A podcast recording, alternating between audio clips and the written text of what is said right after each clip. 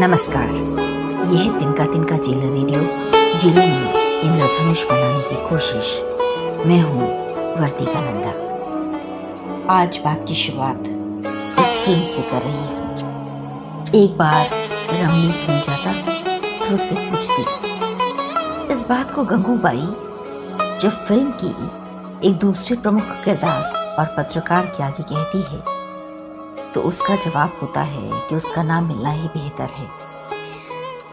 जब तक रमणीक नहीं मिलेगा, मन की आग बनी रहेगी। शायद यही इस फ़िल्म का सार है और ज़िंदगी का भी। जिस इंसान की वजह से दुख मिला हो, वो दोबारा ना मिले तो अच्छा है। आप जानते हैं कि गंगूबाई काठियावाड़ी मुंबई के रेड लाइट एरिया में काम करने वाली गंगूबाई पर संजय लीला भंसाली की फ़िल्म है। आज तिनका तिनका रेडियो पॉडकास्ट में किसी फ़िल्म की बात पहली बार कर रही हूँ, क्योंकि इस फ़िल्म को जेल के अक्स से देखा। फ़िल्म को देखते हुए मैं जीबी रोड की उन गलियों की तरफ़ बरबस खींची चली गई, जिन्हें मैंने उन्नीस सौ अट्ठानवे के आसपास बहुत करीब से देखा था। एक दिन मैं और दिल्ली पुलिस की एक महिला अधिकारी रिक्शे में वहाँ पर गए थे।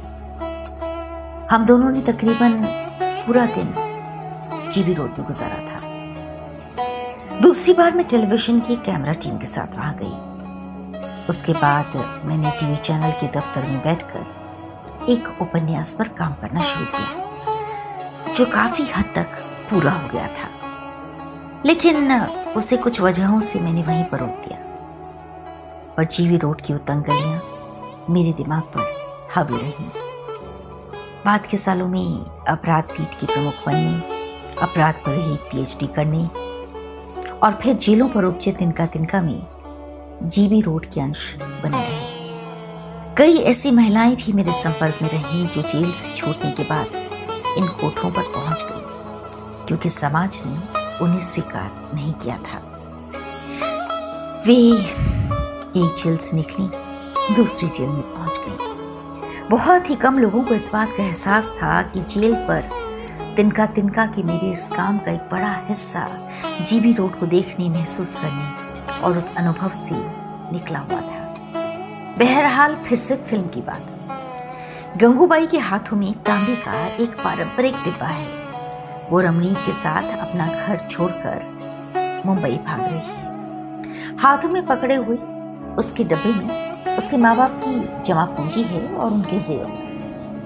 घर वालों को बिना बताए भागकर जाने वाली ये लड़की बरसों पहले की उन लड़कियों की कहानी बताती है, जिन्हें फिल्मी चमक अपनी तरफ़ खींचती है।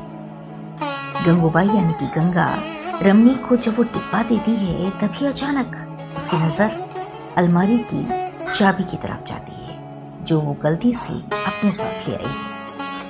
इस चाबी को वो ता उम्र अपने सीने से लगाए रखती है। करीब 11 साल बाद वो अपनी माँ को घर पर फ़ोन करती है तो अपनी माँ को इस बात को कहना नहीं भूलती कि घर से भागते वक्त चाबी उसके साथ चली आई थी। फ़ोन की दूसरी तरफ़ माँ की आवाज़ में रूखापन है। एक अजनबीपन बीच बीच में टेलीफोन ऑपरेटर की टूटती हुई आवाज़ अब महज तीस सेकंड बचे हैं। गंगूबाई को ये टोकन अपनी बात पूरी नहीं करने देती। फ़ोन कट जाता है, कसक बनी रहती है। ऐसी ही कसक जेलों में मैंने कई बार देखी।